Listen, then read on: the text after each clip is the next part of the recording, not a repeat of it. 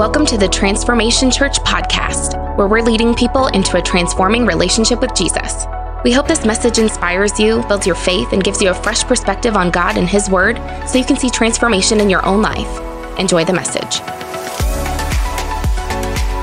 As you heard, we're kicking off a new series today called Summer in the Psalms. And uh, we're going to take a couple months and we're going to kind of navigate through um, some, of the, uh, some of the Psalms. And I love the book of Psalms because it's all about worship. And um, I don't know about you, but I love worship. I'm not necessarily great at worship, um, but I love worship. And when it comes to the book of Psalms, it's full of worship songs. Like, actually, it was called at one point the Tehillim, uh, which I'm sure I butchered that, but uh, in the Hebrew it means praise songs. And uh, so when you look at the book of Psalms, you could, you could almost think of it like the greatest hits of God's people in the Bible, the greatest hits. I mean, it's composed of, of poems, it's composed of, of songs over a thousand year period. And, uh, and these Psalms, what they do is they help us better understand how to worship God, but not just how to worship God with our lips, but how to worship God with our lives. And uh, I've been a pastor for quite a while now, and uh, being a pastor has allowed me to really be able to develop some amazing relationships. And, and one thing that I've discovered through the years is that I've not, I've not come in contact with one person that hasn't wished that their life could be successful, that hasn't desired for their family, for their career, for everything in their life to be successful. And uh, what I want to do today is I want to look at Psalm chapter 127. So if you got your Bible, you can begin to, to make your way there. And I want to talk to you and help you kind of understand why a desire to want a better life doesn't always equal a better life.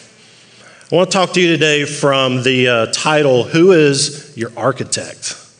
Hey, who is your architect? If, um,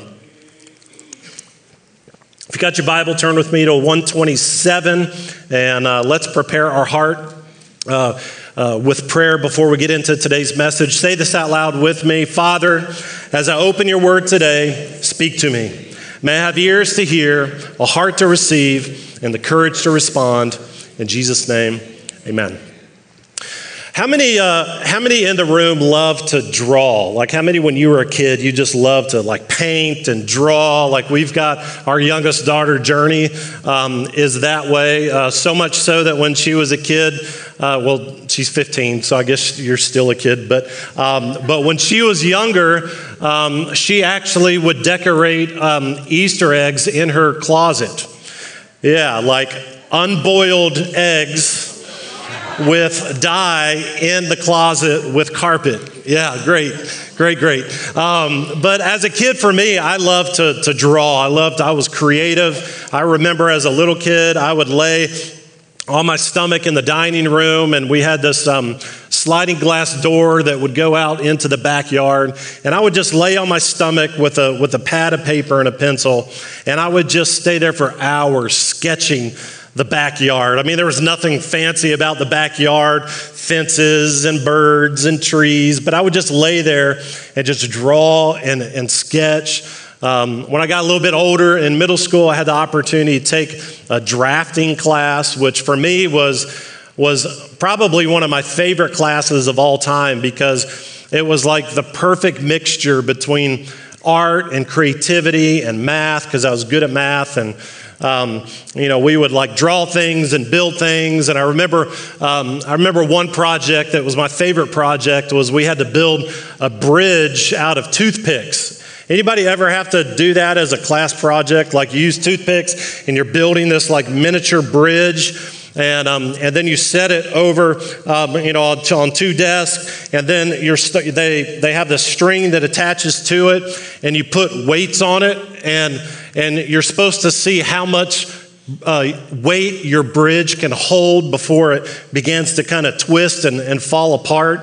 And, um, and I love that kind of stuff. Like I'm just a super creative kind of kind of guy. And what I began to, to understand as I began to get older, I began to make my own decisions, I began to, to raise my own family, is that that this creative instinct of being able to kind of visualize what I wanted something to be and then begin to create it, that that, that didn't work out too well for my life. Like the more that I began to like visualize the kind of life I wanted and the kind of family I wanted, that that it would lead me down um, not necessarily a bad path, but but not the right path. And the reason why was because I was the one that was building it. Like I was the one that was building my marriage. I was the one that was building my family. I was the one that was building my career. And I'm going to explain that here in just a second. But if you were to ask any architect, um, what is one of the most annoying things about your job? They would say when a client comes to them already knowing what they want it to look like, and all they want from them is not to create it and to draw it, but to just put their stamp on what's already been created. And the problem is is that many of us in our lives we do that. We do that.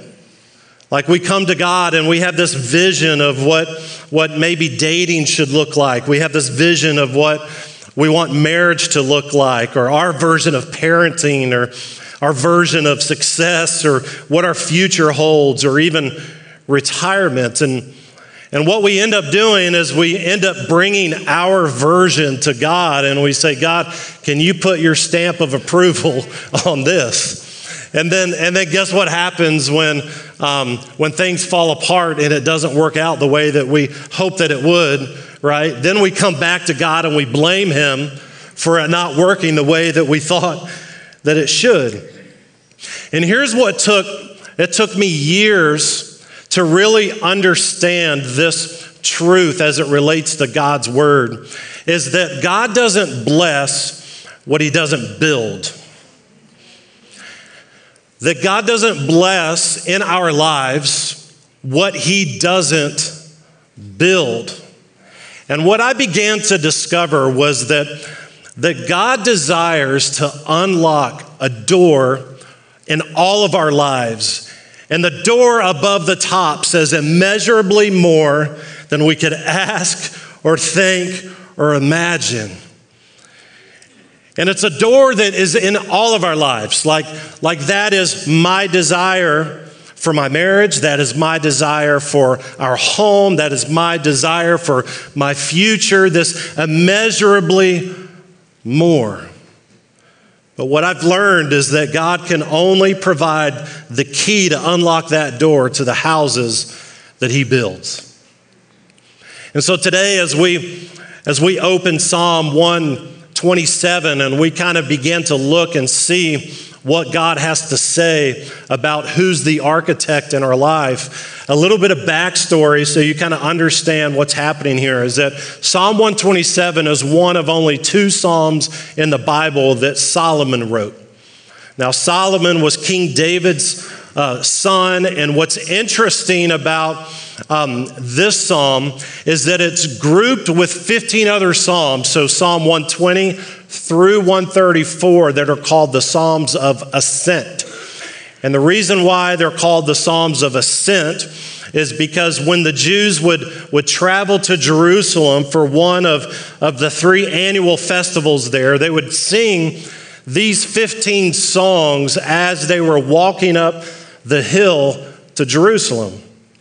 And so, if you look at Psalm 127, verse 1, um, it, it, it might sound something um, like this Unless the Lord builds the house, the builders labor in vain. Doesn't that sound good? I auditioned for the worship team, but they didn't. Uh, they didn't take me. Um, I, I, I wonder I wonder if that would sound a little bit better if I had some like effects on my, because that, man, that covers a lot of stuff, right? So, um, Unless the Lord watches over the city, the guards stand watch in vain. Hey, hey, hey. Songs of ascent, yes. but they would sing, I mean, these are, think about, we read them, but think about from their perspective, these are songs. These are songs that they would sing as they began to go up and, and to worship the Lord. And, and I think what's really, what's really fascinating about this one in particular is that, that most scholars believe that when the Jewish exiles from Babylon, they came back to Nehemiah and were rebuilding the wall in Jerusalem, that that's when Psalm 127 was actually written. And the reason why they say that is because they came back, they ended up coming back to a city that had been decimated. See, the Lord had built a house in the first place, but then the people ended up leaving God. And when they left the Lord, the city fell apart and it was taken over by captors.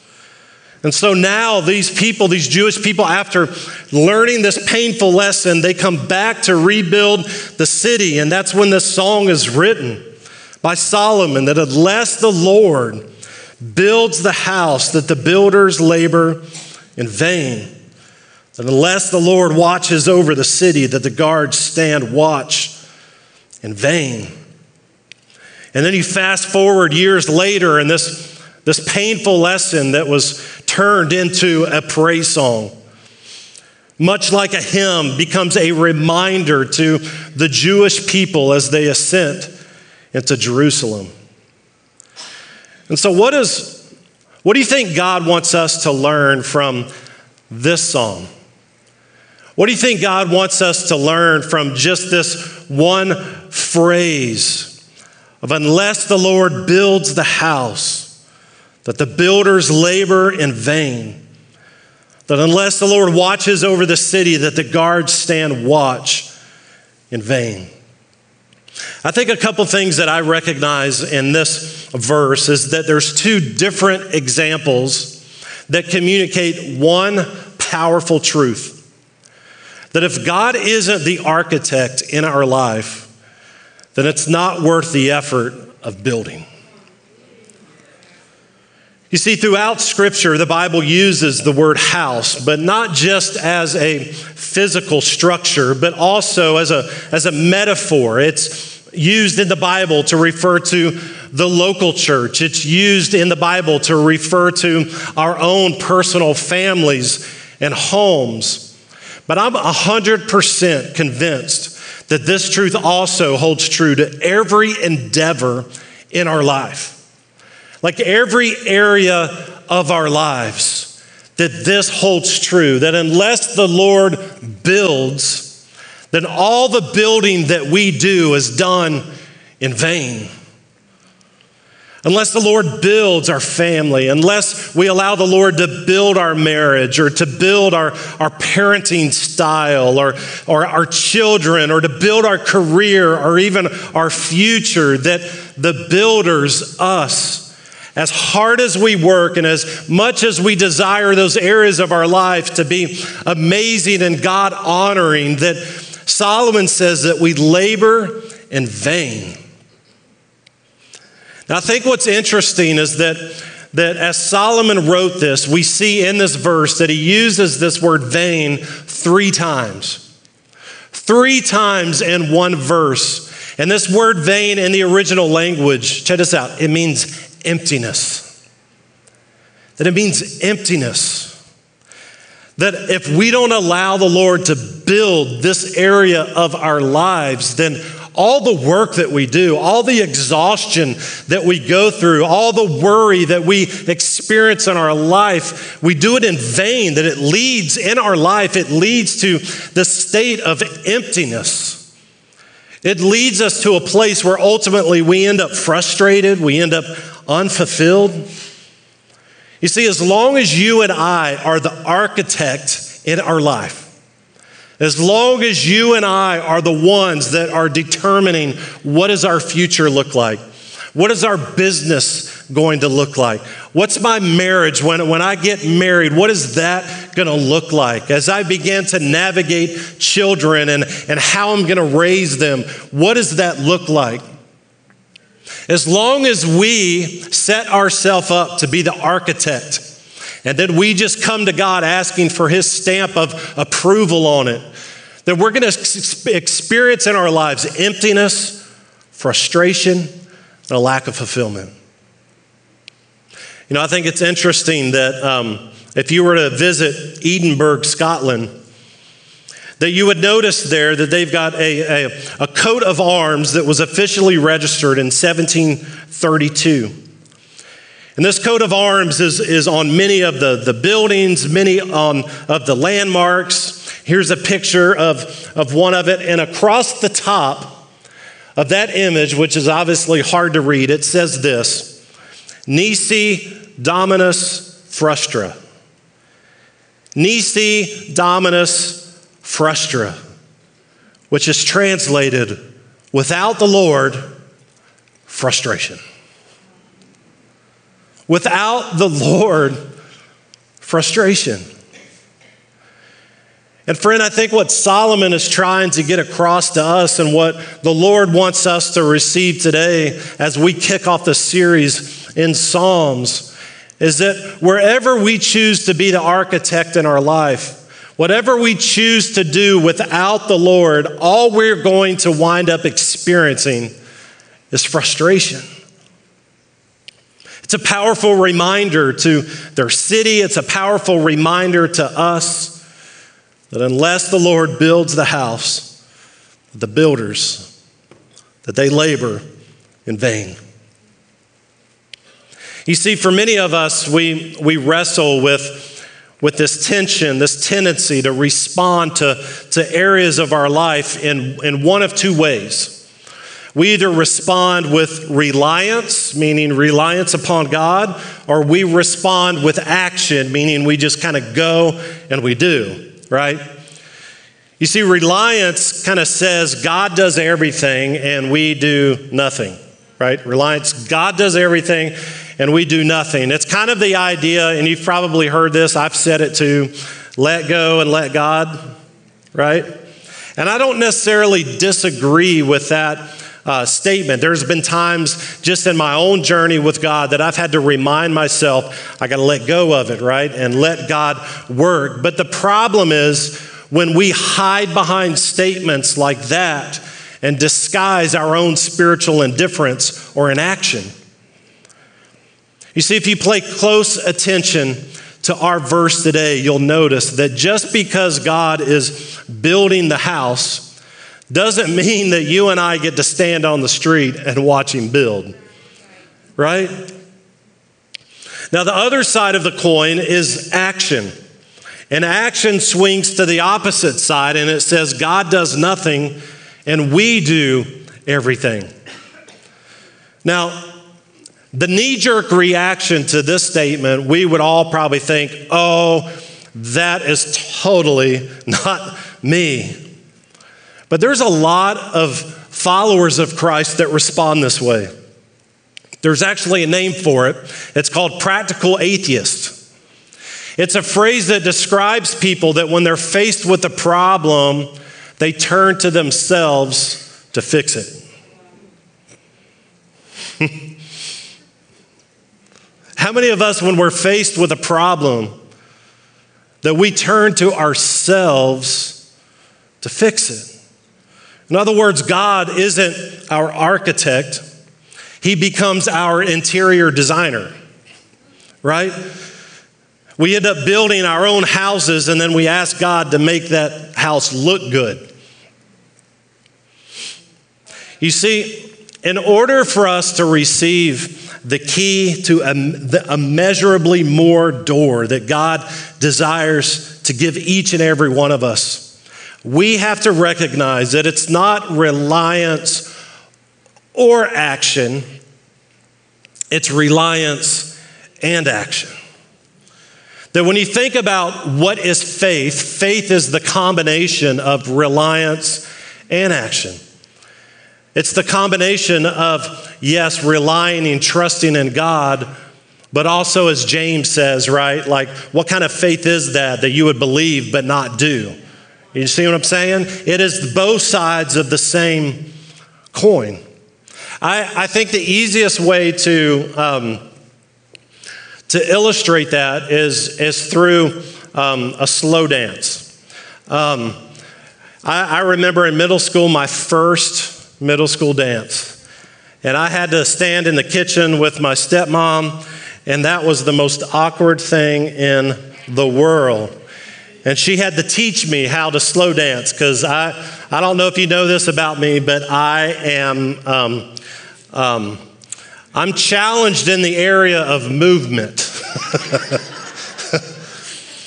and um, I've asked uh, my daughter, Jordan, I'm to take advantage of Father's Day. She kind of has to come up here. But, Jordan, would you come up and uh, let's illustrate? Um, man, I better not start crying, like thinking about. All right. So, here's what reliance and action looks like. You see, our relationship with God is much like a slow dance. God wants us to be connected right? He wants to lead, and we follow. And it's this divine dance between us and God of Him leading and us following. Him leading and us following. What we sometimes do in our life is that He tries to lead and we don't go, right? Wouldn't that be an awkward dance? Like He's trying to lead and we're not going? Or what about this? Some of us do this. Some of us, God leads one direction and we go the other, right? and, that, and that's why oftentimes in our life it feels like we're out of rhythm with God. That we feel like there's just a, a disconnect between us and God, and it's because either we're not, He's moving and we're not, or we're mo- He's moving one direction and we're moving the other. And I think part of the truth behind what Solomon is saying is that when he builds the house, and we build alongside with him, that it is a heavenly divine rhythm that as he leads in our life and we follow, that in our lives it feels like we're in rhythm, we're in step, there's relationship there. Here, put your head on my shoulder. we find rest.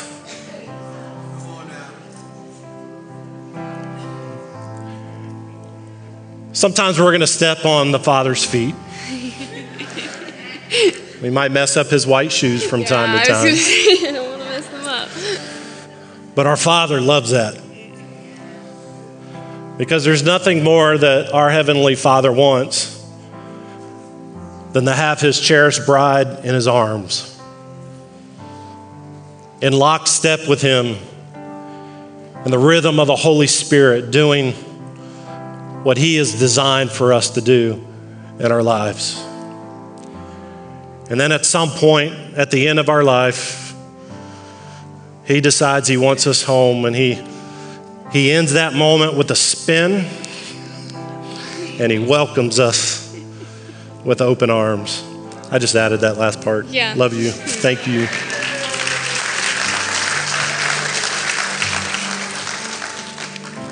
Church, what's the takeaway? Psalm 127, verse 1. What does God want us to understand from this? He wants us to understand, to have a picture that He doesn't bless what He doesn't build that He wants us to, in every area of our life, to quit experiencing problems and trying to fix it ourselves, but to rely on Him and to have action. To enter into the divine dance with God, allowing Him to lead and us to follow. And maybe that's why Jesus said in John chapter 15, verse 5, that I am the vine, that you are the branches that if you remain in me and I in you, that you will bear much fruit. But he said this apart from me, you can do nothing. So, how do we do it? How do we live our life that way? How do we make God the architect? I think it's easily explained, but a little bit more difficult to live out. You see, in all of our lives, we draw a line. And on one side of that line is all the things that we rely on God for. On the other side is all the things that we trust ourselves with. And we all got them. My list is going to be different than your list, and your list is going to be different than the people sitting to your left and your right. But we all have this side of the line of things that we trust God for and the things that we trust ourselves for. And I think at the end of the day, what Solomon is getting at and what God is getting at is that if we want to build the kind of life where God builds it, we participate, then at some point we've got to erase the line. We've got to erase the line and put everything, trust everything to Him. That no matter how big or small something may seem, that we talk to God about it, that we invite Him into the decision making process, and then we just say yes to whatever it is that He tells us to do. You know what I find interesting and really heartbreaking about this psalm is that Solomon wrote it, but he didn't live it out. You see, for Solomon, he loved God. He did great things for God. God spoke through him. He wrote three books of the Bible, but in the end, he chose to be the architect of his own life. And he ended up drifting away from God, and as a result, God removed his blessing and his favor upon his life. Friend, I want to end with these questions to you Who's your architect? Who's the architect in your marriage? Who's the architect today with your business? Who's the architect today with your kids, with your future, with your career? My challenge to you is to erase the line. Erase the line, invite God into the decision making process, and then just say yes. And the reason why is because God wants to give you and I the keys to the door of immeasurably more than we could ever ask or imagine in our lives. But, friend, in the end, know this that He will only bless what He builds. Would you bow your head with me today? Father, we thank you for your word. And Lord, we thank you, God, for your love. We thank you for your grace and your mercy in our lives. That, God, when we get it wrong, Lord, you're there to invite us into another dance. Lord, I pray in this moment, Lord, as we've as we've heard your word and we've just kind of sensed the challenge of your Holy Spirit, Lord, I pray that you would help us to, to give you permission to be the architect in every area of our life. Church, I don't know, with every head bowed and eye closed. Maybe there's an area in your life that the Holy Spirit is speaking to you right now that it's time to let go. Quit drawing up your own plans of how it should look and what it should be like. Right now, in this moment, the Holy Spirit is inviting you into this amazing relationship and future of immeasurably more than you could ever ask or imagine. But you got to make Him the architect that area. There, every head bowed and eye closed. Maybe you're here today and Maybe you just feel you feel far from God. Maybe today it was the visual of the dance and it just it opened your eyes to how disconnected that you feel from from God and your relationship. Listen, We all want a great life. We all want to experience all that God has for us, but if we don't build it on the foundation of Jesus, then it all ends up falling apart. Maybe you're here today, and that's the invitation that you sense the Holy Spirit is inviting you to in this moment an invitation to quit building your life on your foundation and to build it on the foundation of Jesus. If that's you, I'm not going to ask you to stand or come forward, but I do want to lead you in a prayer today. If that's you, just right there where you're sitting, just slip up your hand as a just as a declaration to God that, that I want to get this right. Like I want to I want to build my family, I want to build my house on the right foundation. I want to leave this place knowing that I'm that I'm moving in the right direction with my life. Yeah, anybody else?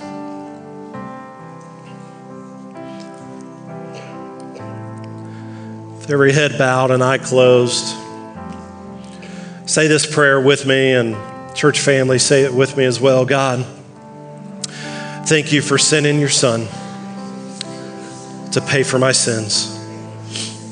Today I ask you that you'll forgive me. Forgive me for building my life on my foundation. Be the Lord of my life, the foundation of my life, and help me live for you. In Jesus' name,